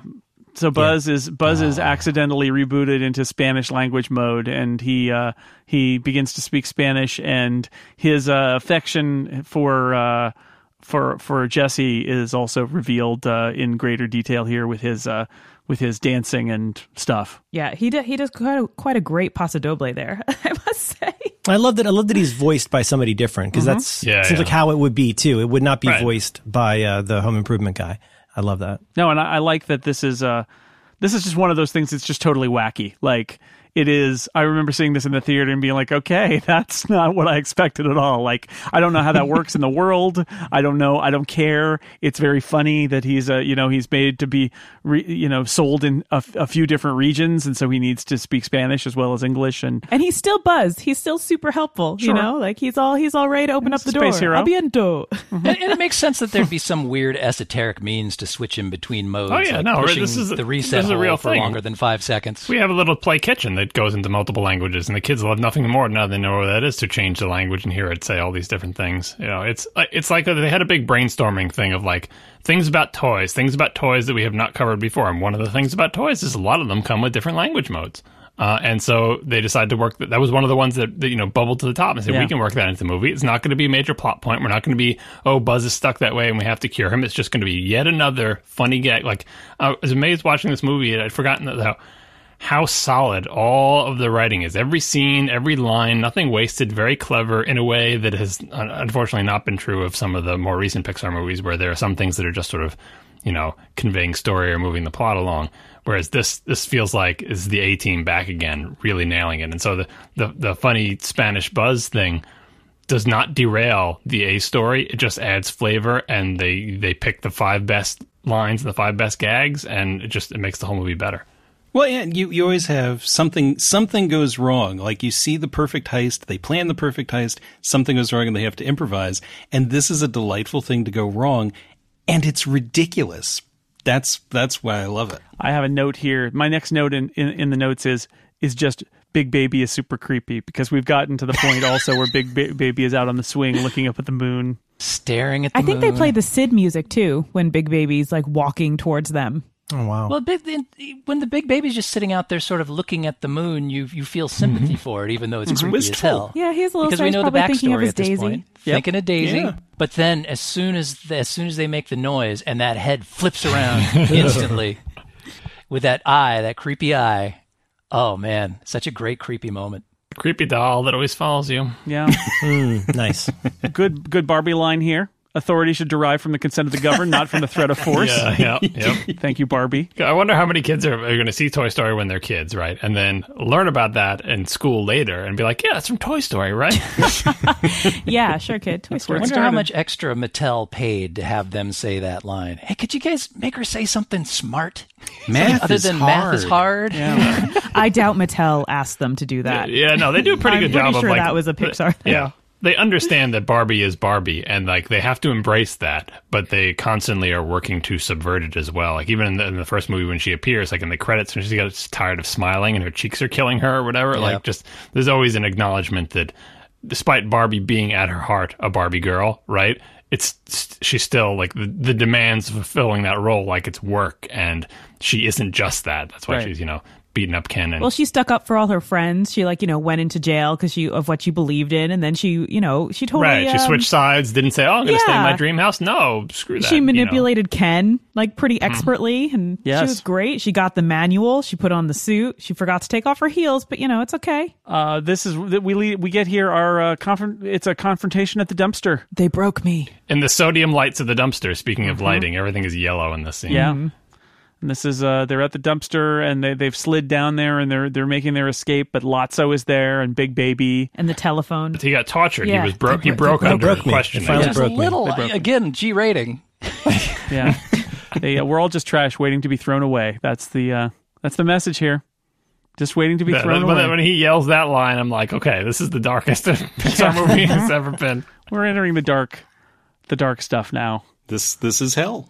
Yeah. This is So the Lotso inferno. ends up in the dumpster. Uh, Ken saves the day, as I recall. First of all, he he, he turns on him, and then uh, Lotso throws him over to the uh, the other group. Sunnyside could be cool and groovy. They turn Big Baby by revealing that Daisy Yeah, revealing that Daisy didn't had not got rid replaced of Big Baby, but Yeah. had only replaced Lotso. Right. Yet And there's that heartbreaking scene where they throw down the daisy pendant and Big Baby looks down and says, Mama. Yeah. The daisy pendant is so perfect. It's such a cheap plastic little thing that always comes with the toys with like the handwriting scrawled on it. Like not. And then Lotso just brutally smashes it with his stick. yeah, that wouldn't work. Those things are tough. Yeah, they are. But yeah, and then uh, of course when once Lotso goes into the dumpster and then everyone is starting to make their escape, of course the Pizza Planet guy gets stuck, and even even Woody's like, "Oh, really? For crying out loud!" So th- they uh, they end up in the garbage stream. They're in the trash truck. They have to. There's there's adventure uh, an action when they're trying to get things out of uh, people who are trapped in the trash truck and all of that. We find out that Buzz glows. yeah, glow in the dark. He used to just glow in fluorescent lighting. I think that may actually be a bit of a continuity issue. No, like they're, they're charge up. You put them in light, that charges them, and then in total darkness, they will emit light. Yeah, but where was he recharging? He wasn't Uh, recharging during the that. day. During the day. It doesn't last that long. No. It's okay. One line of dialogue. Also, I, I love the garbage in Wall-E, but I think they're even better in this one. The the the the the detail on the garbage stuff is amazing throughout all of this. Once they get to the dump, I have to say I'm really sorry, but I totally laughed when the Pizza Planet aliens got plowed by the uh, bulldozer. Oh yeah. I couldn't help squeak in it. a lovely fashion. It was just everyone was like, hit. "No," and they're just You know, it was a good it was a good way to get people to stop thinking about what is the obvious sort of deus ex machina for the end of the movie because you do stop thinking about them because they get plowed away and you're not really attached to them and there's so many of them and they're kind of interchangeable and they're plastic and it's done for a gag and you and like if if you weren't so caught up with uh, with the plot of our heroes going down the conveyor belt you may think um like I bet you know uh, you would predict the ending. It's going to be big claw. It's going to be those guys. It's like it's so obvious in hindsight, but because they dispose of them and get them off the scene in a comic gag, and then immediately bring you into this this peril for our heroes, it, it you know for the first time I watched this movie, it worked. Like up, you know, the claw comes down, and as soon as they did it, you realize what's going to happen, but not before. I don't know if anyone else Yeah. predicted it, but I didn't, and I thought that was an Yeah. amazing bit of movie making. Yes, yes. that was Technically, it's a fantastic. Deus Ex Claw Machina. there's so much momentum Ma- at the end here too. Merlin, you're you're totally right. The detail when you think that they had to build every little bit of the garbage. Yeah, I mean, like when you think about, yes, exactly. Like all the stuff, it just, it's, and this is, I don't know, this is nerd stuff, but I mean, you know, we talked about this back in ep- the uh, episode about Toy Story 1 about even back then, 1995, the baseboards in the house were kind of scuffed. And this one, I don't know, maybe I was sitting closer and I had my glasses on, but man, I was just noticing all of the just extraordinary, unnecessary amount of ridiculous detail. And then you get, think about what it would be to render that scene after they've gone through the shredder, to render all of those pieces. Can you just, Yeah. I just can't even imagine. It's just it's mind blowing. it, it is it is mind boggling. So there's a it, it- there's an exciting uh, uh, adventure that happens on the little conveyor, and uh, they save Lotso, showing that they're good people, and Lotso immediately throws them to the wolves because he is not Yes. he is a very bad toy, and that leads to uh, your favorite thing, which is uh, the slide into death in the uh, in the uh, incinerator. The light at the end of the tunnel is not an oncoming train. Yep. I was already crying through the whole Inferno sequence. Oh God. You've got them running on the conveyor that's moving, and they're just running Yeah. to stay in place. Yeah. humanity horse. Am I right? And and the whole thing seems impossible. Yeah, totally. And the, just the the, ex, the expressions. I mean, it's uh, I think mostly wordless, and just the expressions and the physical movements.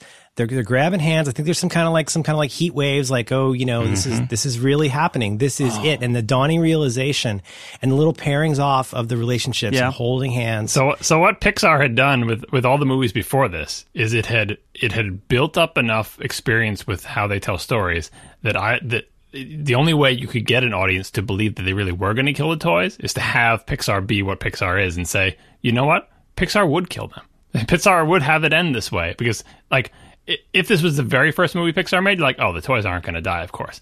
But given Pixar's body of work leading up to this, was this? I, did they have uh, was up before or after this? I forget. It's kind of kind of blends together. But think it was after. It was when after. when I when I watched this the, for the very first time, I you know it wasn't like I was like again I was like oh of course they're going to be saved. I was like it is conceivable that those toys are going to go into that incinerator.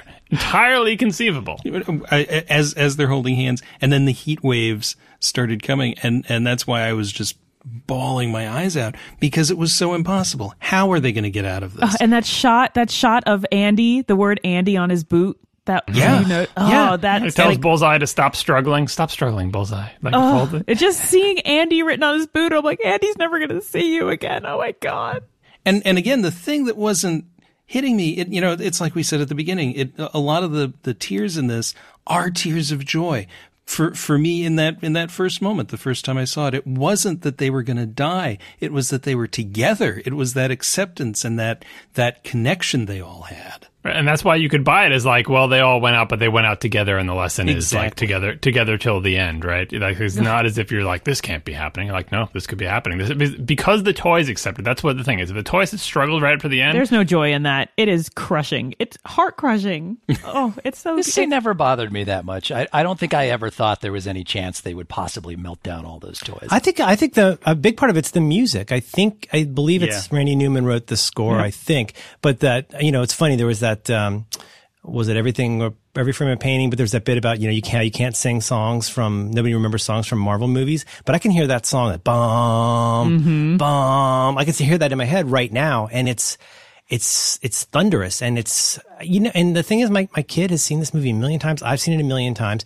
There should be a name for this phenomenon where you know it's all going to turn out fine but you're still you're still kind of bristling in your seat a little bit. It's very it's very very uncomfortable There is a someone made a YouTube video of cutting the movie where they stopped it and it just faded to black right before the claw came down. And they showed it to their mother and they just stopped the movie right there and let it hang. And they let her think for like a day that that's how it ended. And she was devastated. And they filmed the whole thing. It's pretty great. But It- wait, it- Mom, we're going to show you the real end, which is actually worse. Yeah right. And then the claw comes down and saves Tony Soprano, and it's great. street lights people This was a little intense, as I recall, for my son in the theater. He was very concerned. here's my question for you guys because I find this scene very affecting. The fact that they join hands, it it, it, it destroyed me in the movie theater. It made me reluctant to watch it again. Uh, but but let me ask this question: uh, Is this scene necessary?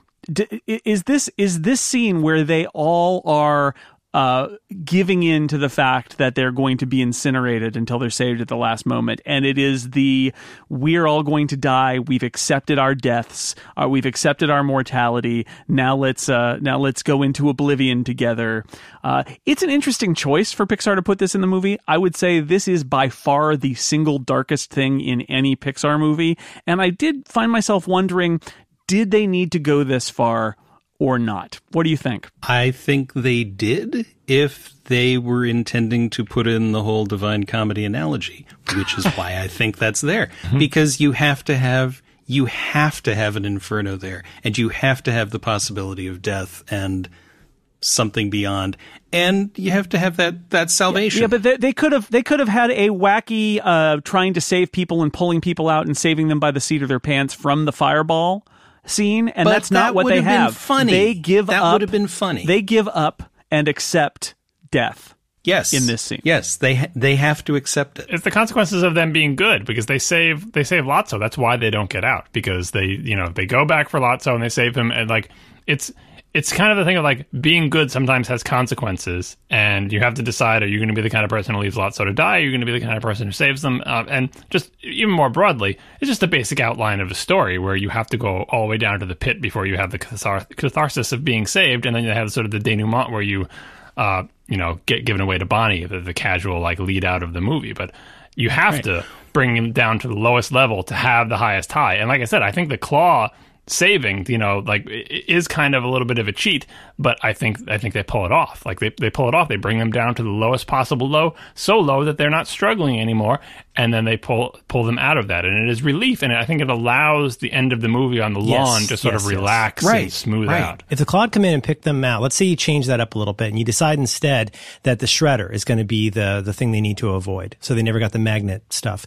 If you had pulled them out with uh, the claw before they went into the shredder, uh, that would have felt like a thrill ride, but it wouldn't have had the same kind of Spielbergian, um, uh, thrust that we have with something where you, this is it. It's all over. It's done. It's done. Like, you know, uh, Christoph Waltz has found you under the boards. Game over. Like that. And then uh, like I, I agree with John. I think then that sets up the, what f- should probably be the last Toy Story movie, but it sets up then that ability to just hit us, hit us between the eyes with, with the, with the touching and, and then and then finish it off with a, with a nice little dessert mint of the funny credits. But I, I I I I don't know if they needed to go there, but I think I'm glad they did. It's a it's like a savior moment. You know, they didn't save themselves.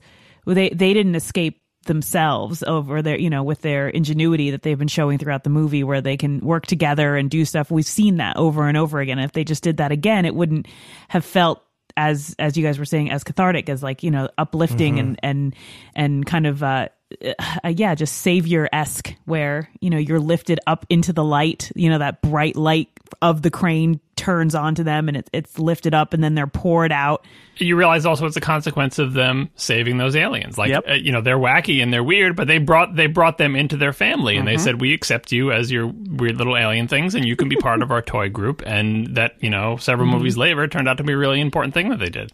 and it, it turns out to be morning when they're dropped and you know it's just you saved our lives we're eternally grateful you know that that moment that that gratefulness needed to be the payoff for the whole thing you know they couldn't they couldn't have been grateful to something else they had they had to they couldn't have just done it themselves they had to have someone else kind of save them Also, the whole the whole hand holding, the circle, uh, I think just solidifies how important it is that all of the toys stay together. And you've got the scene coming up where it's possible once again that Woody might be separated from the rest of them. And I think that just sets that up. I mean, that, that, mm-hmm. that adds to your concern that maybe he's going to college and it's a little okay when, you know, they shake hands and says this is not goodbye, but then that just makes it all the more poignant when they end up together in the end. And and the movie is shot through with the stages of grief too. I mean, you've got the denial at the beginning of of them saying, you know, well, we're still we're still Andy's toys, right? And then anger because he was going to throw them out. They they're convinced he's going to throw them out. And then the bargaining to try and get to a better part of the daycare. And then depression because they realize where they are. And and you you finally have the acceptance at the end. And then they're saved. All right, David has a lot of theories about this movie. I've I've thought a lot about this movie. Yeah. Yeah, I'm not sure necessarily this has to be there. I will say, well, I enjoyed it personally. Uh, I- you know, I could I could see a movie without this scene. I I did want to point out that I think this is possibly the only scene I've ever watched with one of my kids in the theater where the kid was suffering clear discomfort at what was happening. Um, and you know we've watched we haven't gone and seen any horror movies or anything in the theater but we have watched a lot of movies with intense action uh, and this is the only one where i've ever actually had to kind of calm down uh, the child sitting next to me because he was very concerned for what was about to happen So the claw saves them, and then we get the last little chunk of the movie, which is they they they go back to Andy's. I think this is the single most important part of the whole movie. And, and masterfully handled, which is that Woody now has it good. You know what? On top of it all, Woody and the friends, they've all made their peace. They're happy for Woody. Woody's glad they're going to be together. Woody gets in the box. Woody looks through the, through the little Jessie hole and sees the mom come in and she's losing it because she wants to always be with him. Mm-hmm. And that's what makes him change his mind. What does he write on that note? We don't know. I thought, I think that whole sequence is just masterful. Yeah. It's a huge, it's a, he makes a huge sacrifice for Yeah. what could have been the life that he always wanted to keep the gang together. but they do a very good job of keeping the fact that it, he's making that sacrifice a secret until the end because we do Totally. see later we see the shot of the college box mm-hmm. in the uh, car and we see the, the, the little car, slot yeah. he's been looking through previously. We don't see his eyes, but we kind of assume maybe he's in there watching. Well, then uh, he takes all the he's Andy not. takes all the toys out of the box to give to Bonnie, but does not take Woody out. So we don't know that Woody's still in the box. Till she's playing with all the toys. Then they have the little camera moves over, and you see Woody at the bottom of the box, Right. and he, he's think he's having a little bit of trouble giving him away. So that's the uh, I, I love that he he because he d- he wants to take him to college. Um, he is the we mentioned this earlier. He's the totem of childhood, right? That that from, think of this from Andy's perspective, right? He doesn't really play with toys anymore. He's going to college, but there still are things that he's got that are the totems, that are the the the the things that remind him of his childhood that he's got an emotional attachment to. And he's not, you know, the bottom line is he's not taking Woody to play with him. He's taking him just to sort of be present. And if we believe fundamentally that toys are meant to be played with, that's what makes them happy, then uh, it, you know, but Woody is doing the right thing in fulfilling his, what he, what he should be, which is some, some kid's toy, not, and Andy's outgrown him. Andy doesn't play with him anymore. And take, being, uh, uh, being on your, uh, your dorm room shelf gathering dust is not a future that, that he should have. He did it by doing something I think he's mostly never never done before, which is it's not that he's defying the will of Andy, but as we said in the in the first third of this, he's all about being the person to make sure everybody's in line with doing whatever it is that Andy wants. But he makes this is this is the change, this is the turn in the story of this this character is that he decides, you know, kind of by fiat, no, I'm gonna I'm gonna do this differently, and and that makes all the difference. And we do see what he writes on the post-it note. It is uh, thanks to Riffle in the chat room. It's uh, Bonnie's uh, street address. That's what it is. You can see it, really? 1226 Sycamore, which is exactly what uh, was on the earlier post-it note that we saw in her room when they got her address. Yep. Wow. we see Andy too uh, having a moment of being a child again a little bit too because yeah, as, as he's taking each of the toys out of the Yeah. box and he's handing them over to Bonnie he's like happily kind of pushing them her way and explaining their little uh, lives and how he used to play with them and, and giving them to her and then when he gets to Woody and Bonnie reaches for Woody with like the my He- he cowboy. recoils. he does. He like pulls back. Yeah. like it's mine. Like a- as if he were a child reacting to another child trying to grab his toy. And he has that like immediate really emotional visceral reaction to her. And that is everything. Like it shows so like the deep relationship that he had with Woody as his toy.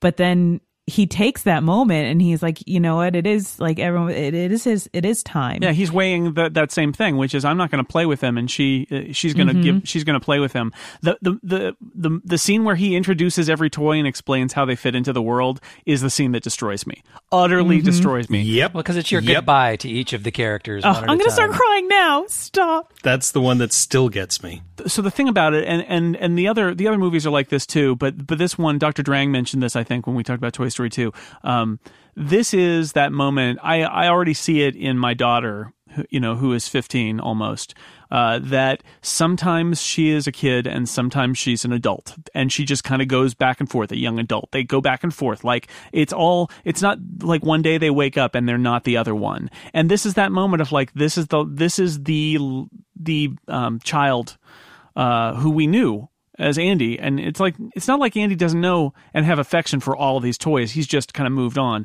But uh, but and you see it in that moment of like he's about to go off and go to college and be an adult, but it's not like he doesn't have all of all of that knowledge and all of those feelings inside, and so he's passing it on to her. And uh, yeah, that gets me. And then they play That kills me. together. I and then know, they, right? oh, they all play together on the lawn. He On the starts lawn. playing with her. Oh, But it's, it's it's also important that like we've learned to love these characters. Um, I mean, it, it becomes a funny joke when you see Buzz when he's not. What's what's the word? Like when he, you know, when he's in, in being around a child mode, and he's got that silly, that ridiculous look on his face, and that becomes kind of funny because you've seen so much of all these characters' personality. Like a vast majority of what happens with these characters in the movie is when they're in that other world, where they're being the the animated characters who run around and have a life. But again, another important turn: they are inanimate. They are just toys in his hand that he loves and he's narrating why he loves them. I think that that's a huge part of it is that he's telling he's telling their story and and now that's that's just what sad. crushes you. And the toys are aware in, in that moment that this is it. This is the last time Andy's playing with me. Yep. Yeah. Yeah. And he's saying goodbye, and this is why he loves me. And you could, ah, oh, you're killing me. Stop. I'm there. Yeah. there it is. I feel like sometimes the the only way I can get through this is thinking about the the short um the Partysaurus Rex one where it actually shows the toys kind of living in Bonnie's house. Have you guys seen Yeah. that one? Yeah. Yeah, so that's the further adventures. It's like now, great. Now, now we're in a new world where we're at Bonnie's house with those characters. Yeah, I have to keep that in my mind that like they're happy. They really like Bonnie and Bonnie's super nice. Uh-huh. Bonnie's I have to keep reminding myself that she's a good kid and she's going to take really good care of them. It's such a good back bookend, though, to that earlier scene where he just offhand calls them junk. But he doesn't really mean it. He's just being a moody teenager. No, of course Yeah. not. I mean, here we see what he really thinks when he when he returns to the child that still lives on inside him, even though he's grown up. Even when he was calling them junk, you could tell the way he looked at them, you know? Oh, of course, Kids, but you they had no idea. Yeah, the kids are trying to put that behind them. And even though Andy's story is kind of it- it's in it's in the background for a lot of the movie, but again, you've got the stages of grief there too, and this is the acceptance, and this is why he couldn't make that decision at the beginning of the movie. You had to get through all of those levels to get to it. David will be There's just giving so a lecture this on this uh, subject at the.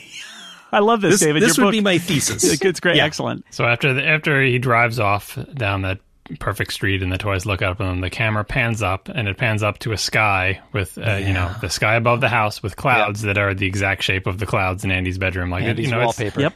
Exactly. The uh, so I, I like that. I like that they've got. We know that they're in a good place with Bonnie. We like the characters we already met. Uh, our friends have gotten there. That's all great. There's a there's a final montage. Uh, we we see what's happening at the preschool since since the cruel reign of Lotso has ended and everything seems seems good. I did have a thought that they must have had some sort of truth and reconciliation program at the at the preschool because it seems like there are a lot of Lotso collaborators who've been welcomed back into uh. society. So they must be very forgiving at the preschool, is all I'm Some saying. toys went to Argentina. yeah, Ken gave that great speech over the dumpster about how the the uh, daycare could be cool and groovy if it was run properly, and we see realization in the in uh, the enforcers' eyes, each of them. And Barbie too. Shay, she, Barbie's right there too with her, you know, political speeches, And they send she's messages. ready to to run this place. I love when they tag out, like the one the one toy's getting beat up. Yeah, they go. They go. They have the cheerleaders That's cheering him bit. on in the caterpillar room. You can do it. yeah, that's good. But again, some of those they're awfully forgiving about uh, people who committed crimes during the Lotso era. Is all I'm saying. well, you know, it's cool and groovy, man. It's all cool and groovy now. Well, including Ken, right? So yeah, Ken, Ken came over to the other side, so I guess he's gotta. You, we gotta forgive all of them. It's a commune now. and, and Barbie sewed his glitter tux back together, so it's okay. Yeah. I'm really glad we get that scene because I I always I thought it was a little weird in the first place that uh, that Andy donates all of his toys to Bonnie because it's not like he really knows her and it's she's not particularly in need she has plenty of toys and it seems kind of inevitable that at some point mom is going to snag at least half of these and take them right back to the daycare so Yeah, it's probably a good thing that uh, that that little bit is at the end. Keep there. the lines because open. we know Ken and Barbie are still there, but right. Even if some of our friends get uh, get shunted off to the the preschool, Right. it's not uh, it's not bad anymore. It's not a it's not a prison anymore. and they may all eventually end up there for Right. all we know.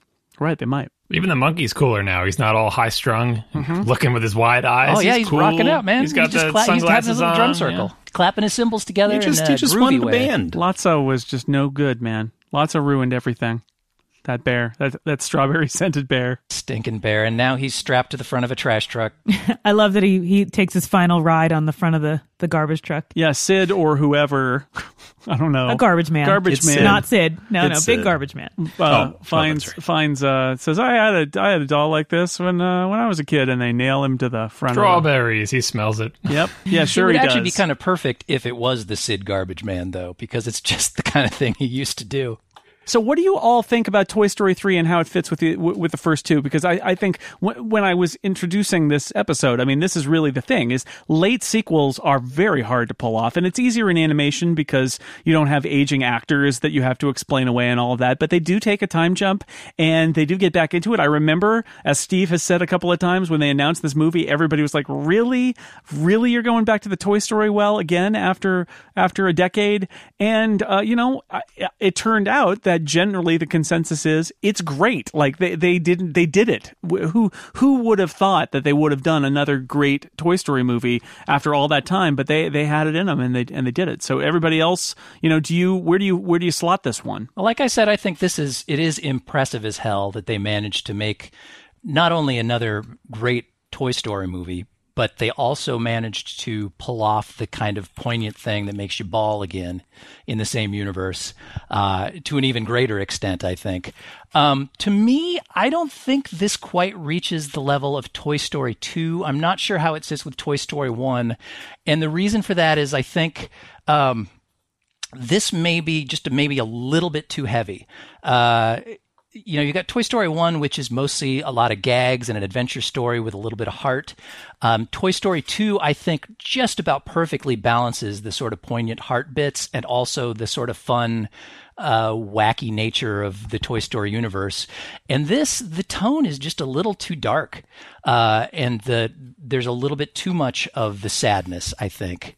Um, and and I guess you know it makes a reasonable kind of continuum with the other films, but for me, I just I don't enjoy it quite to the same level, and I don't think it reaches the kind of balance that Toy Story Two does for me.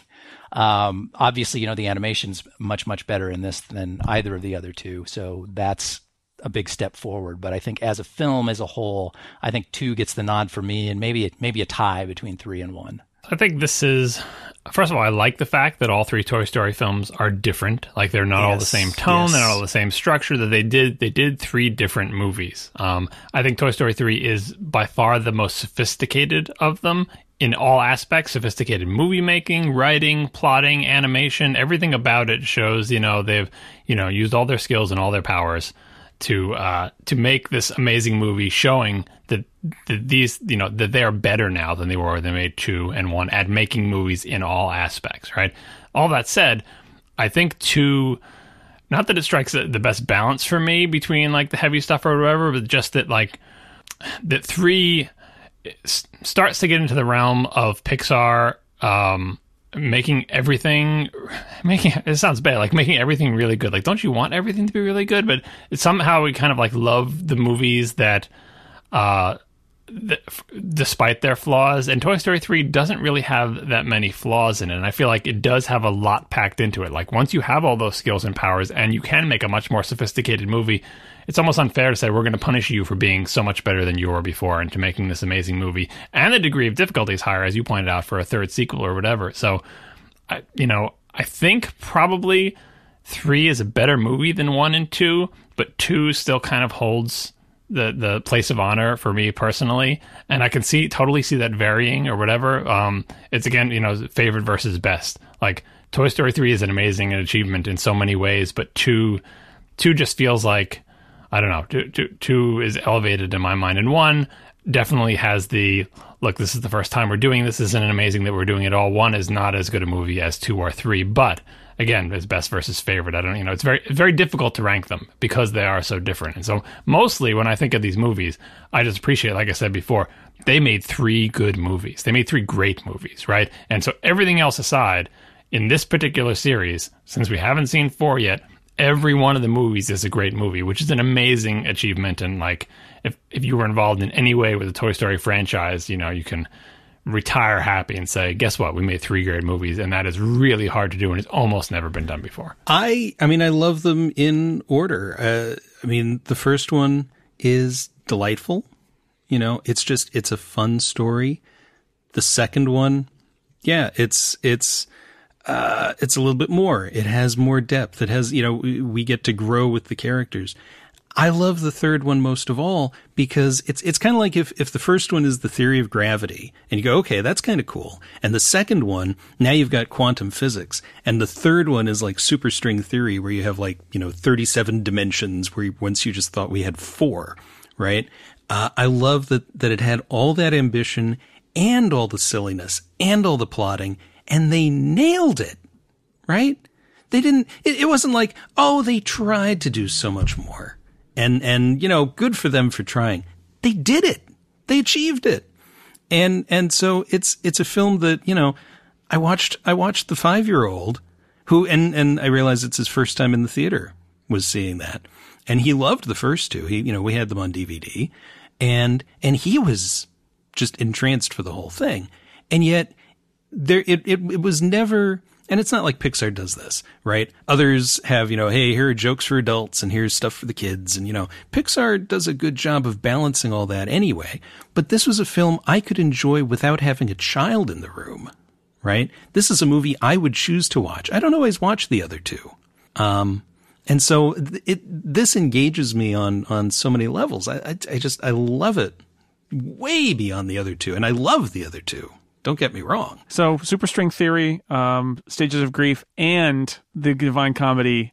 Again, I think you've got a. There's a just read the mon- monograph by uh, David Loehr about Toy Story three. As as much as I love all the other Pixar films and even the later Pixar films, this one I think might be the best thing they've ever done. Tiff, what do you? Uh, where do you put this one? Well, I was gonna say it's it's kind of a close second favorite to for me. I was gonna say two is my favorite, but if it cause this would be my favorite if it weren't for all the crying. Uh, it does make me very upset, especially like looking at my little boy, and I can't help but you know just the the anticipation of of fearing that loss of him growing up you know like that really gets me but i'm gonna cry now um but i don't know it is just so much better. The jokes are better. The uh, I just like the characters a lot better. I love Barbie in this. I love that she's not like a super made up, you know, like glamour Barbie. And so I, I think that's great. Um,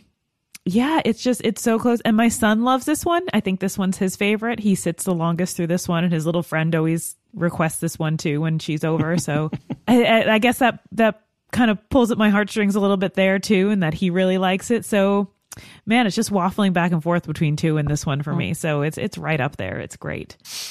I find it very difficult because I think it was John whoever said that, uh, you know, enjoying that they're very different films. Uh, they really are. And I, I, I like that a lot. I, I'm sitting here trying to come up with something intelligent to support my incredibly just emotional gut reaction. Um, where I feel like this one was an epic, right? And Yeah. I, I, I think it was a very successful epic. I think I'm, I think I like Toy Story 2 more. And the, I, uh, I guess it's really, really lame, but the closest I can think of is like Toy Story 1 is Beatles for Sale. Toy Story 2 is Rubber Soul. And this is Revolver. And I know Revolver is the best Beatles album. Forget about Sgt. Pepper. I'm with you there. That's not the best Beatles album. Um, Revolver's the best album, but there's something special about Rubber Soul because if you, go back and you listen to Beat- Beatles for Sale, and they are they put out three albums in a year. They are totally beat up, and but that was still a transformative album where you first really feel them becoming songwriters.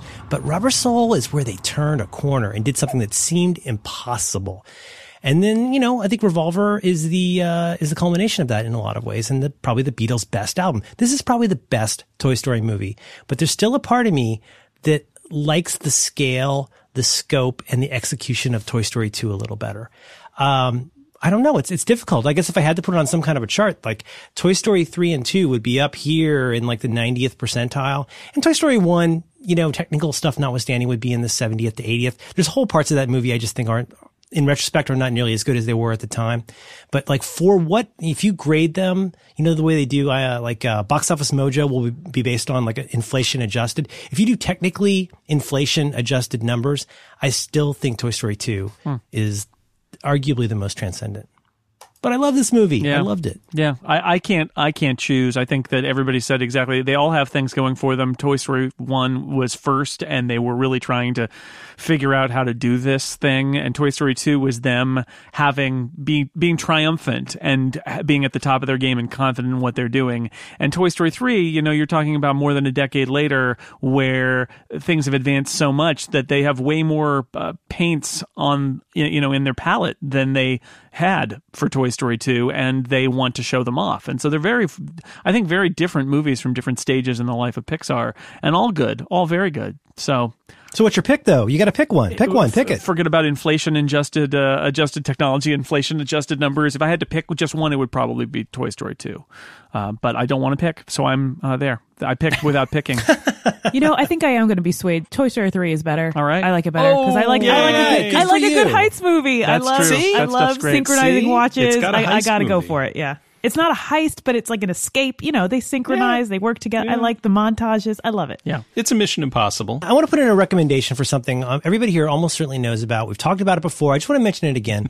um, it's just a source of pure delight. There are, I think, at this point, two collections of Pixar shorts you can get on iTunes, and they are just wonderful. Um, going back all, you know, pretty much all the way back to like shorts that are very, very technically ambitious for the 1980s, all the way up to fairly recent ones. Those two volumes of Pixar shorts are a lot of fun.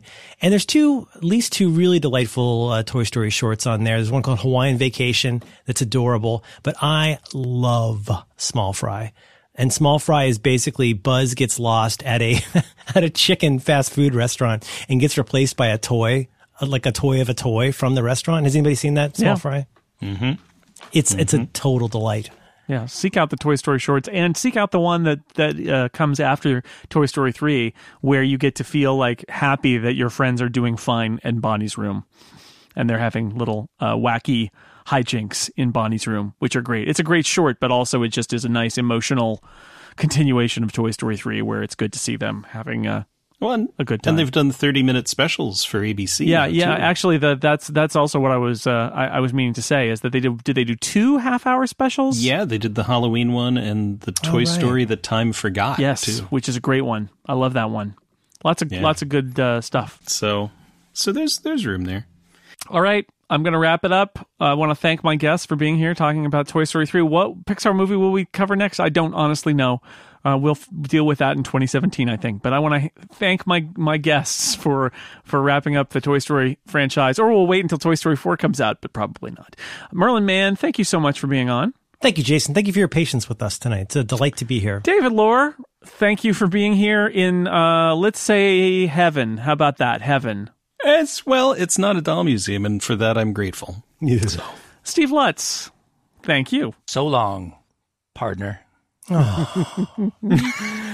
Tiffany Arment, thanks for being here. Thanks. We have a play date with Destiny. and John Siracusa. I'm Thank you. You know, looking forward to uh, Toy Story 4. I think we should all take to heart the important thing that we learned about the toys in this movie, which is they live, they die, they live again.